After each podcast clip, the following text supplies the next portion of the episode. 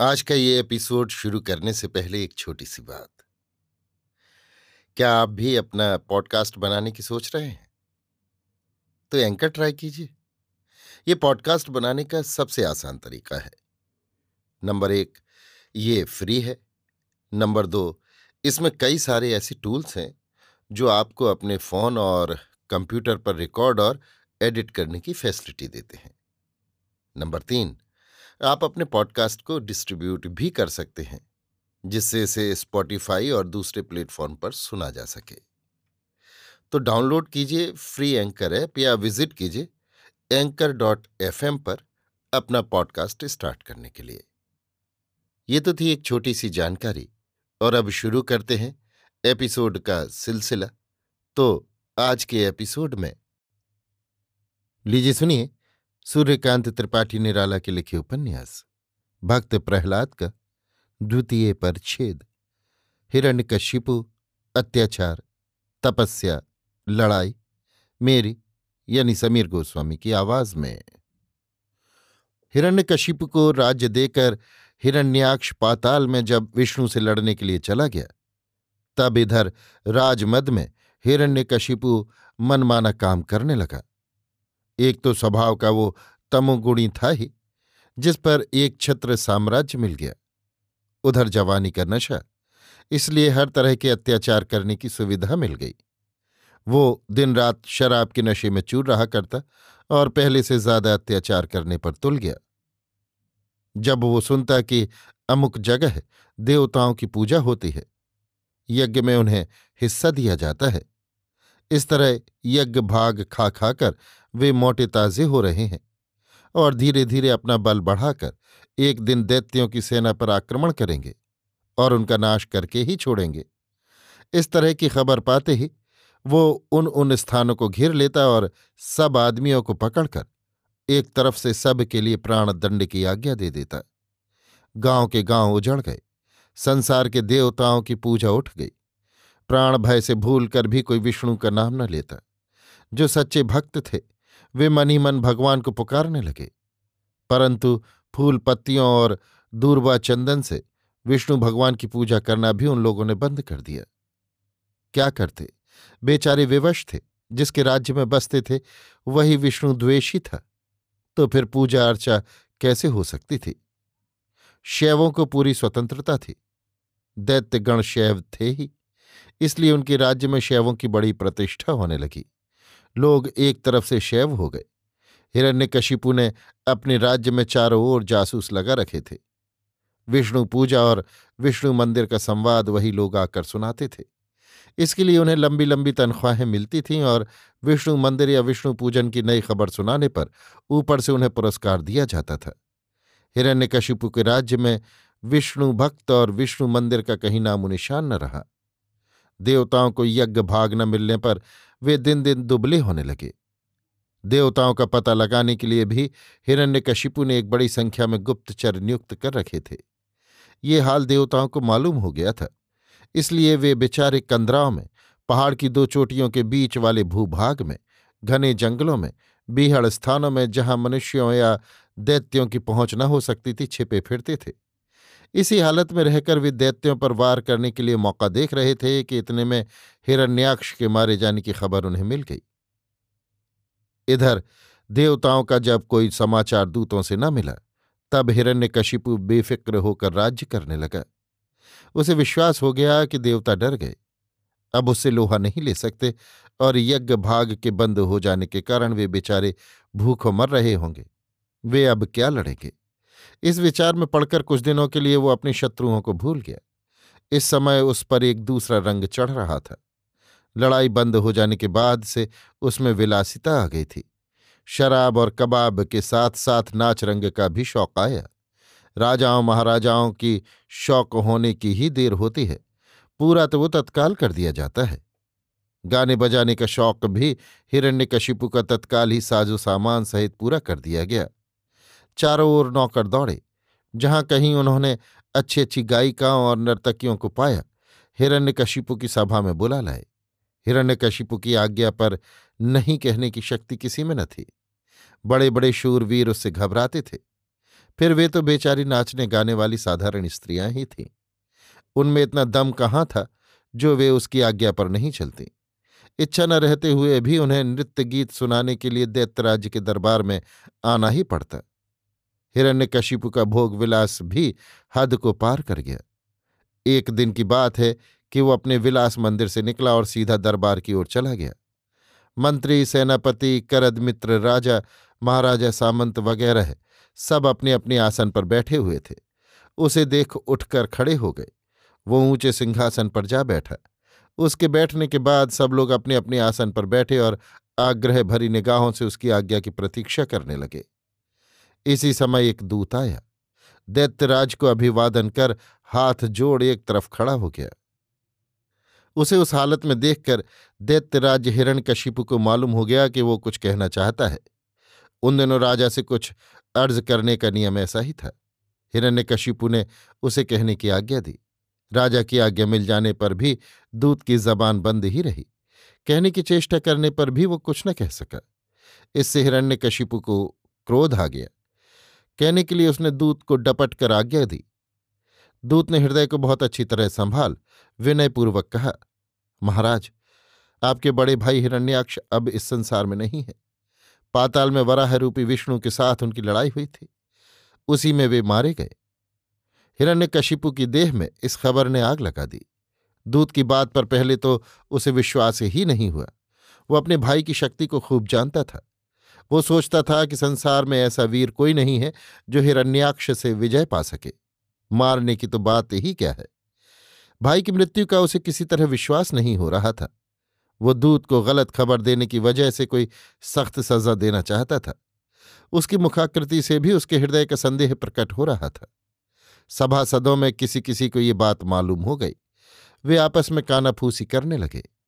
परंतु हिरण्यकशिपु के डर से खुलकर कुछ कह न सकते थे। जब हिरण्यकशिपु को कुछ निश्चय न हुआ, बल्कि संदेह उत्तरोत्तर बढ़ता गया, तब उसने अपने एक मंत्री से पूछा कि ये खबर सच है या नहीं। उसने कहा कि मेरे भाई से विष्णु में बल अधिक होगा, और वो मेरे भाई को मार सकता है, इस पर मुझे बिल्कुल विश्वास नहीं हो रहा है। हिरण्यकशिपु को संदेह भी हो रहा था और भय भी था। उसका मंत्री बुद्धिमान था। उसने कहा, महाराज, मैं तो इतना ही कह सकता हूँ कि वे अगर जीते होते तो अब तक यहाँ ज़रूर आ जाते, क्योंकि घर से निकले बहुत दिन हो गए। दूसरे मंत्रियों ने भी इस बात को दोहराया। हिरण्य हिरण्यकशिपु पर भी इसका प्रभाव पड़ गया। देखते ही देखते उसका संदेह अथाह शोक में परिणत हो गया और वो उस दिन के लिए सभा समाप्त करके बड़े दुखित भाव से अंतपुर की ओर चला गया। धीरे धीरे उसका शोक, भयंकर क्रोध और प्रतिहिंसा में बदल गया। विष्णु की याद क्षण भर के लिए भी न भूलने लगी। जिस समय विष्णु की याद आती, देखते ही देखते तमाम मुखमंडल मारे क्रोध के लाल पड़ जाता। सांस की गति वेगवती हो जाती, होठ कांपने लगते रोम रोम से प्रतिहिंसा जाग पड़ती। उस समय उसकी ओर कोई नज़र उठाकर भी न ताक सकता। जिस विष्णु को प्राप्त करने के लिए करोड़ों मनुष्यों की उसने जान ली, सैकड़ों राज्य नष्ट भ्रष्ट करके मिट्टी में मिला दिए, यज्ञ बंद करा दिए, अनेक प्रकार के अत्याचार किए उसी विष्णु के हाथों उसका प्यारा भाई मारा गया और उससे उसकी मुलाकात भी न हुई। इसकी याद आते ही हिरण्य हिरण्यकशिपु के हृदय में एक साथ सैकड़ों शूल चुभ जाते थे। इस चिंता में उसका विलास रंग बिल्कुल ही जाता रहा। नर्तकियों का जमाना गुजर गया। तबलचियों की एक दिन तूती बोलती थी, अब बेचारों को कोई कौड़ी के मोल खरीदने वाला भी न था। तबले की जोड़ी पर शेरों गर्द जमा हो गई। बंद चूहों ने काट दिए। सितार और सुरबहार के तारों को जंग पकड़ गया। उस्तादों नर्तकियों और तबलचियों को कुछ दिन बाद रसद मिलनी भी बंद हो गई। सबके सबने अपनी अपनी राह ली। दैत्यपुरी में तबले की ठनकार की जगह फिर अस्त्रों की झंकार सुनाई देने लगी। हिरण्यकशिपु के होश ठिकाने आए। जंगी जोश सवार हो गया। अस्त्र शस्त्रों को गढ़ाने और पिटाने के लिए देश देश के नामी कारीगर बुलाए गए। दिन रात दैत्य राज का ध्यान बदला चुकाने पर लगा रहता था। उसने फिर लंगोटा कसा, फिर घोड़े पर जीन कसी गई। तीर, तलवार और बल्लम फिर चमकने लगे। उसके साथ दूसरे दैत्यवीर भी अयाशी में पड़ गए थे। उसके साथ उनके भी होश दुरुस्त हो गए। उनके साथ ही वे भी लड़ाई की तैयारियाँ करने लगे। इन्हीं दिनों किसी मंत्री से हिरण्य हिरण्यकशिपु को मालूम हुआ कि विष्णु अमर है। वो कभी मरता ही नहीं। इस विचार से हिरण्य हिरण्यकशिपु का हौसला कुछ पस्त हो गया। जो मरता ही नहीं, उसे मारने के लिए हट ही क्या? कुछ समय के लिए सारा जोश ठंडा पड़ गया। परंतु दूसरे ही क्षण ये विचार पैदा हुआ कि अगर विष्णु अमर है तो मैं भी अमर बनूं। मेरा पहला कर्तव्य यही होना चाहिए। उसने सुन रखा था कि तपस्या से सब कुछ हो सकता है। अनहोनी भी तपस्या के बल से हो जाती है। गूँगा बोलने लगता है। अंधे को आँखें और दृष्टि शक्ति मिल जाती है।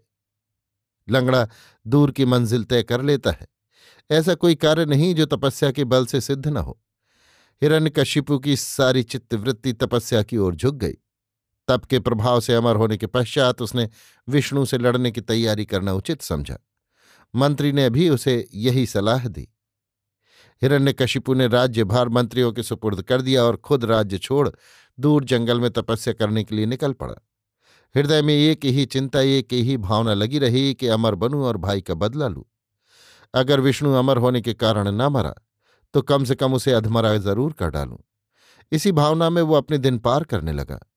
जंगल में फल फूल खाकर रहता और दिन रात घोर परिश्रम से तपस्या किया करता। उसकी तपस्या भी तामसी होती थी। हठ योग की क्रिया से वो साधन कर रहा था। अमर होने के लिए ब्रह्मा का मंत्र जप रहा था। मंदराचल पर्वत पर हिरण्यकशिपु घोर तपस्या में मग्न रहने लगा।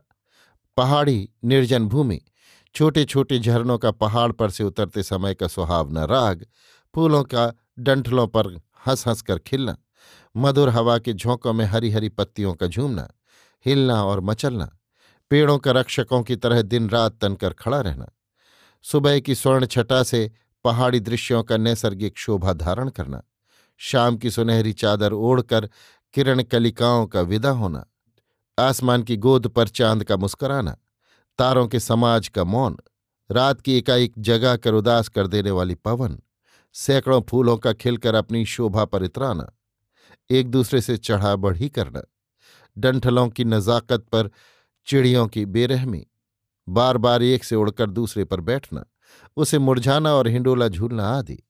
पहाड़ के इन दृश्यों पर चिरस्मरणीय शोभा की ओर हिरण्यकशिपु का ध्यान न था, वो तल्लीन होकर अपने इष्टदेव की आराधना कर रहा था।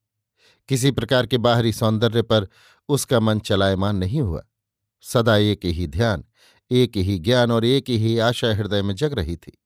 कितनी वर्षाएँ सिर पर से होकर गुजर चुकी, कितनी ही हिमराशि उस तपस्वी वीर को झुलस चुकी, कितनी ही जेठ उसकी पीठ पर तप चुके, पर वो शांत भाव से सब सहन करता गया। एक दिन के लिए भी चित्त को किसी प्रकार उदास या हताश नहीं होने दिया। इधर हिरण्याक्ष की मृत्यु के बाद से ही देवताओं में एक नया उत्साह बढ़ रहा था। एक शत्रु को तो भगवान विष्णु ने मार डाला। रहा एक, इसे हम लोग वैतरणी पार कर दें। ये विचार कर देवता बहुत प्रसन्न हुए। वे आपस में संगठन करने लगे। जितने देवता देवतों के भय से इधर उधर भाग कर तितर बितर हो गए थे, सब एकत्र होने लगे। इंद्र, यम, वरुण, जयंत, कार्तिक, पवन देवताओं के और और जितने सरदार थे, सब आपस में मिल गए और अपनी संगठित सेना को दैत्यों के विरुद्ध संचालित करने का निश्चय कर लिया। दिन तिथि समय सब ठीक हो गया कि किस दिन, किस वक्त, किस तरह से देवसेना दैत्यपुरी पर आक्रमण करेगी।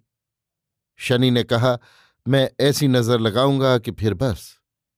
साढ़े सात वर्ष तक दैत्यों को हैरान करने का पट्टा लिखता हूँ। कार्तिक ने कहा तो अब तक क्यों भागते फिरे? एक नज़र फेर क्यों न दी हिरण्यकश्यप पर, कि साढ़े सात साल के अंदर ही बच्चू ऐंठ जाते? सांप भी मर जाता और लाठी भी न टूटती। मगर तुम्हारे जैसे दिल के कमज़ोर जितने होते हैं, सब इसी तरह जबानी जमा खर्च दिखलाया करते हैं। जब काम करने का समय आता है, तब एक साफ़ सिफर उनका हक अदा करते हुए देखा जाता है। शनि महाराज ने कहा तब ना सही, अब सही। उस समय तुम्हारे जैसे बड़े बड़े वीर जब पीठ फेर कर लंबे कदम उठाने में एक दूसरे से होड़ बदने लगे, तब भला मैं सबका साथ छोड़कर देते पर कैसे नज़र करने लगता? अजीवा पवन ने कहा, भगे तो सबसे पहले तुम ही थे और आगे भी सबसे तुम ही थे। शनि ने कहा, तुम जानते हो कि मेरी चाल बड़ी धीमी है और वक्त था वो भागने का। फिर भला ये ताड़कर कि अब सेनापति पलायन पटुता दिखलाना ही चाहते हैं। पहले ही से अगर मैं न भागा होता तो क्या आज इस दशा में यहाँ तुम तो मुझे देखते? कार्तिक ने गरज कर कहा, सेनापति का भागना ही उस समय के लिए ठीक था। तुम व्यर्थी मुझ पर व्यंग वर्षा कर रहे हो। देवराज पकड़े जाते, अगर हम न भागते। क्यों नहीं? शनि ने गंभीरता के साथ कहा, भागे बिना देवराज कैसे बचते? लड़ते रहने का अर्थ ही है पकड़े जाना। बाल बाल बचना तो भागने ही को कहते हैं। मगर देव सेनापति इस विद्या में बड़े निपुण हैं। लड़कर चाहे कोई श्रीमान को पकड़ भी ले। लेकिन दौड़कर पकड़ना कितना मुश्किल काम है, ये मुझे बहुत बार प्रत्यक्ष हो चुका है। कुछ गंभीर होकर इंद्र ने कहा, शनि, आपस में इस तरह की छेड़छाड़ अच्छी नहीं। इस समय हम लोगों के सामने एक बहुत बड़ा प्रश्न है। यम ने अपनी विशाल गदा उठाकर गंभीर कंठ से प्रतिज्ञा करते हुए कहा, अब इसके भीषण प्रहार से निसंदेह सैकड़ों दैत्यों का संहार कर डालूँगा। देवराज इंद्र ने अपनी तैंतीस करोड़ वाहनी का संगठन कर बड़े जोश में आकर वीरों को प्रोत्साहन देते हुए कहा, वीरो, अब हथेली पर जान लेकर समर करना है। दैत्यों को उनके कुकृत्यों की पूरी शिक्षा देनी है। तुम लोग जानते हो उन्होंने सैकड़ों वैष्णवों के सिर कटा लिए, सैकड़ों विष्णु मंदिरों की एक एक ईंट ढहा दी, कितने ही निरपराध राजाओं को जीते जी बाँध कर जलती हुई आग में डाल दिया। उनके अत्याचारों का भार अब पृथ्वी सह नहीं सकती। मदांध दैत्यों का नाश अब बहुत नज़दीक आ गया है। तुम लोगों ने सुना होगा, और सुनकर तुम्हें प्रसन्नता भी हुई होगी, कि पाताल में भगवान विष्णु ने वराह रूप धारण कर दुष्ट हिरण्याक्ष का प्राणांत कर दिया है। उसकी हत्या का समाचार उसके छोटे भाई हिरण्यकशिपु को अभी थोड़े ही दिन हुए मिला है। इससे निस्संदेह वो दब गया होगा और शायद इसीलिए राजपाट छोड़कर कहीं तपस्या करने को गया है। हम लोगों को चाहिए कि उसकी तपस्या पूरी न होने से पहले ही हम लोग दैत्यों पर विजय प्राप्त कर उनका नाश कर डालें। तपस्या से हिरण्य कशिपु का शरीर निश्चय ही कमज़ोर पड़ गया होगा। तब तक हमें उसका पता भी मालूम हो जाएगा कि वो कहाँ पर तपस्या कर रहा है। हम लोग उसकी तपस्या में विघ्न खड़ा कर देंगे। तपस्या भी अधूरी रहेगी और समय के रहते ही हम उसे मार भी सकेंगे। इस समय सब शत्रु जड़ समेत उखड़ जाएँगे। भाइयों, विष्णु भगवान हमारे सहायक हैं। हमारा यज्ञ भाग इन्हीं दैत्यों के कारण मारा गया है। हमारा धर्म है कि हम बहुत शीघ्र इसका बदला चुकाएँ। देवराज इंद्र के जोश भरे शब्द सुनकर देववाहिनी कड़क उठी। नस नस में तीव्र आग्रह की स्फूर्ति संचारित होने लगी। आनंद वेग से बार बार पुलकित होकर रोमावली अंकुरित तो हो उठी। सबने समस्वर से देवराज की जयध्वनि की। सबने कहा, हम देवराज के लिए प्राण तक देने को तैयार हैं। समर भूमि में हम अपनी पूर्ण शक्ति के साथ अस्त्र चलाएँगे। दैत्यों को धराशायी करके ही छोड़ेंगे। पृथ्वी का संकट दूर करेंगे। ब्राह्मणों की रक्षा करेंगे। विष्णु भक्तों को दुष्टों के हाथ से बचाएँगे। वैष्णव धर्म को फिर से पृथ्वी पर फूल फल कर फैलाने देंगे। देवताओं का उस समय का संगठित शक्ति का विजय घोष मुर्दों में भी एक बार जीवन भर रहा था। करुणों कंठ पुनः पुनः जयनाद करते हुए आकाश कंपायमान कर रहे थे। इंद्र ने सेनापति कार्तिक को मुकाम कूच करने की आज्ञा दी। देव सेनापति ने अपनी प्रबल वाहनी को अनेक हिस्सों में विभक्त कर दिया। हर एक समूह के लिए एक उपयुक्त वीर सेनानायक पद पर अधिष्ठित किया गया। किस तरह दैत्यों की राह रोकी जाएगी? किस तरह बढ़कर वार करना होगा? थकी हुई सेना को मदद पहुँचाने के लिए रक्षित सेना कहाँ किस रूप से रहेगी? किस तरह से आगे बढ़कर उसे अपनी सेना की सहायता करनी होगी? पार्श्व रक्षक कौन कौन होंगे? उनके साथ कितनी कितनी सेना का रहना आवश्यक है? सेना का हर एक पादादिक अपने दूसरे सहायक से कितने फासले पर रहेगा? मददगार को किस तरह अपने अपने मित्र सैनिक की पृष्ठ रक्षा करनी होगी? कौन सा व्यूह रचकर पहले सैनिक सन्निवेश किया जाना ठीक है? व्यू के उखड़ते समय दूसरा कौन सा व्यूह अपनी रक्षा के लिए रच लेना आसान होगा? भागती हुई शत्रु सेना को किस उपाय से विद्धिमृग की तरह अपने कब्जे में कर लेना सुगम होगा? इन कुल विषयों पर देव सेनापति कार्तिक ने पहले ही से विचार करके निश्चय कर लिया। उन्होंने लड़ाई का नक्शा भी तैयार कर लिया और साथ के सभी सहायक सेनापतियों को दिखलाया।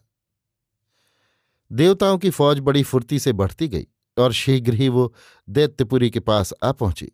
सेनापति की आज्ञा के अनुसार दैत्यपुरी को चारों ओर से देव सैनिकों ने घेर लिया। आने जाने का रास्ता बंद हो गया।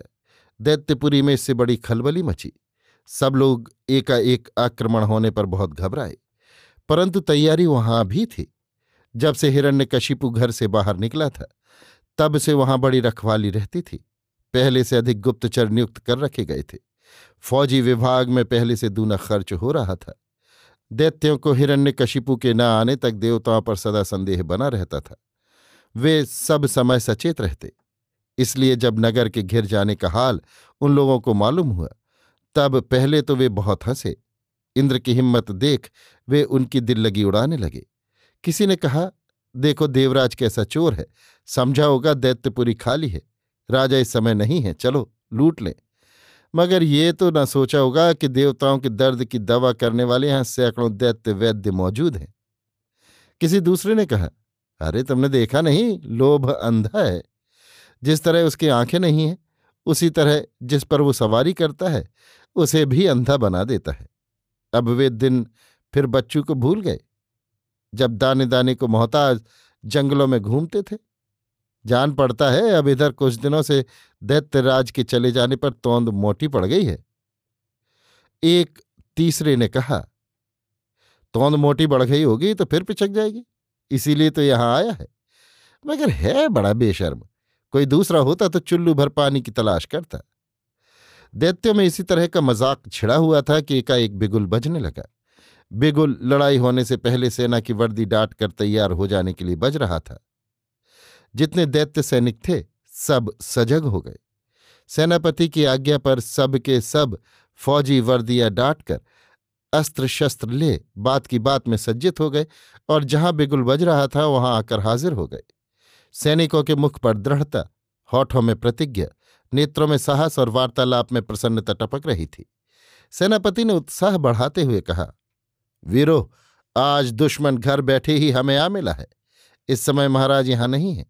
ये खबर पाकर ही देवताओं को यहाँ तक धावा करने का साहस हुआ है। वे अगर होते तो देवता पहाड़ों की गुफाएँ छोड़कर बाहर निकलने का भी साहस न करते। उनके साथ से साफ़ सूचित है कि वे हमें क्या समझते हैं। भाइयों, इससे हमारा कितना अपमान हुआ, इसका तुम्हें सहज ही में अनुमान हो सकता है। दैत्यराज यहाँ नहीं है। तो क्या इससे दैत्यपुरी वीर विहीन हो गई? मैं तो ये समझता हूँ कि दैत्यराज नहीं है, इसलिए दैत्यों में इस समय पहले से चौगुनी ताकत अधिक है, क्योंकि उनके न रहने पर भी दैत्यों को उनके नाम की रक्षा करनी है। ये राजधानी आज उनकी नहीं, हमारी है। वे होते तो इसके राजा वे एक ही रहते। परंतु आज हम हर एक इसके राजा हैं। वे रहते तो इसकी इज़्ज़त पर ज़्यादा उन्हें ख्याल होता, परंतु आज हम में हर एक को उसकी इज़्ज़त का ख्याल है। भाइयों, दुश्मन घर में बेधड़क घुस आए और हम चद्दर तान कर सोते रहे। हरगिज नहीं हरगिज नहीं। उस विपुल सेना समुद्र के एक छोर से दूसरे छोर तक यही शब्द सुनाई दिया। सेनापति ने कहा, भाइयों, हमें प्राण देकर भी अपनी जन्मभूमि माता की और उससे भी बढ़कर हर वक्त अपनी गोद में रखने वाली जन्मभूमि की रक्षा करनी ही होगी। अवश्य ही हम लोग अपनी जन्मभूमि की रक्षा करेंगे। प्राण दे देंगे पर पैर पीछे नहीं पड़ेंगे। आप विश्वास रखिए। करोड़ों कर्कश कंठों से निकलकर ये ध्वनि बार बार वायुमंडल में गूंजने लगी। सेनापति को अपनी सेना पर दृढ़ विश्वास हो गया। बड़े उत्साह में आकर उन्होंने अपनी विजयिनी सेना को बधाई दी। कुछ देर तक देवताओं की कायरता, उनके भागने की पटुता, दिल की कमज़ोरी आदि पर व्याख्यान देते रहे, ताकि सेना की हिम्मत और बढ़ जाए। फिर द्वार रक्षक से फाटक खोल देने के लिए कहा फाटक खुलते ही पहाड़ से निकलने वाली टिड्डियों की तरह दैत्यों की सेना ने लड़ाई का मैदान छा लिया। सेनापति ने तत्काल अपनी विपुल सेना का व्यूह बनाकर शत्रुओं का सामना करने के लिए झंडी हिलाकर इशारा किया। दैत्यों की फुर्ती का क्या कहना था?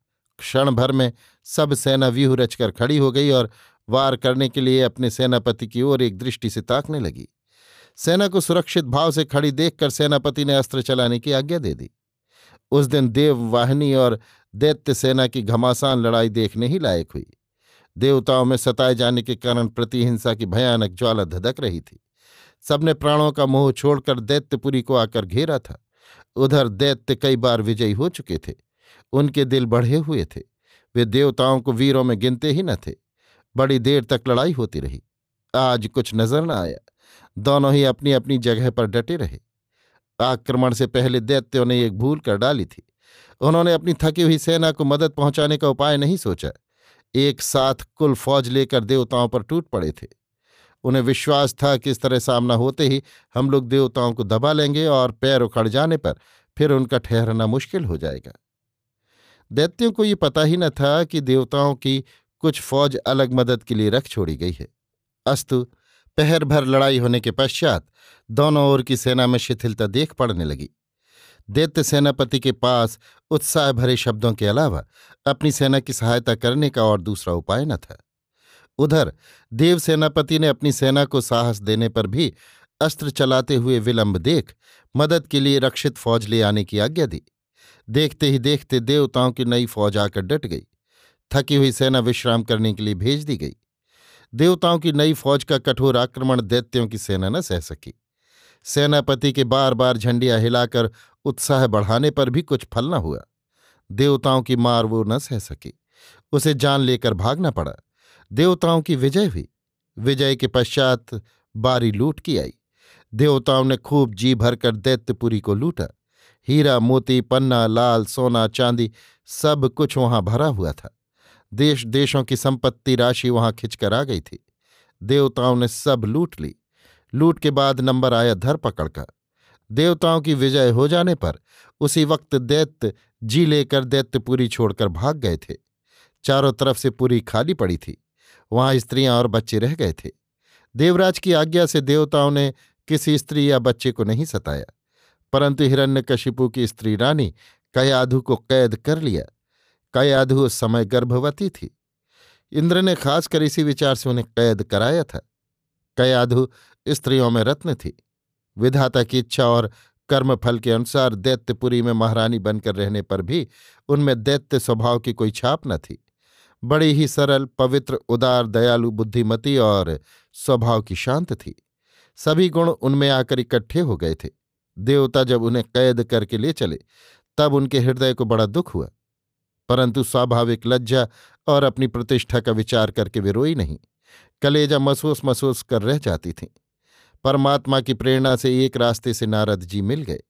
मुनि को इनकी दशा पर दया आ गई। उन्होंने इंद्र से पूछा कि, इन्हें कहाँ लिए जा रहे हो? इंद्र ने कहा, हिरण्यकशिपु की पत्नी है। इस समय इनके गर्भ है। जब लड़का हो जाएगा तब इनको छोड़ दूँगा। इनसे मेरी कोई शत्रुता नहीं है। परंतु इनका पुत्र मेरा परम शत्रु है। मैं उसे ज़रूर मार डालूँगा। नारद ने कहा, वाह, ये आपकी कैसी नीयत है? उस बच्चे ने आपका क्या बिगाड़ा है? और सच तो ये है कि वो बच्चा ईश्वर का बड़ा ही भक्त होगा। फिर आप उसे मारने की ताक में क्यों लगे हो? नारद की बात पर इंद्र को विश्वास हो गया, उन्होंने रानी को छोड़ दिया। नारद जी रानी को अपने यहाँ ले आए। आश्रम की पवित्रता और ऋषि के आश्रम में रहना। ये दोनों ही गर्भवती रानी के लिए बड़े लाभकारी हुए। नारद ने कहा, हिरण्यकशिपु जब तपस्या करके घर आ जाएगा, तब हम तुम्हें वहाँ भेज देंगे। आश्रम में नारद जी से रानी को अनेक प्रकार के उपदेश मिले थे। उनका असर उन पर उतना नहीं पड़ा, जितना उनके गर्भस्थ बच्चे पर पड़ा। अभी आप सुन रहे थे सूर्यकांत त्रिपाठी निराला के लिखे उपन्यास, भक्त प्रहलाद का द्वितीय परिच्छेद। हिरण्यकशिपु अत्याचार तपस्या लड़ाई। मेरी यानी समीर गोस्वामी की आवाज़ में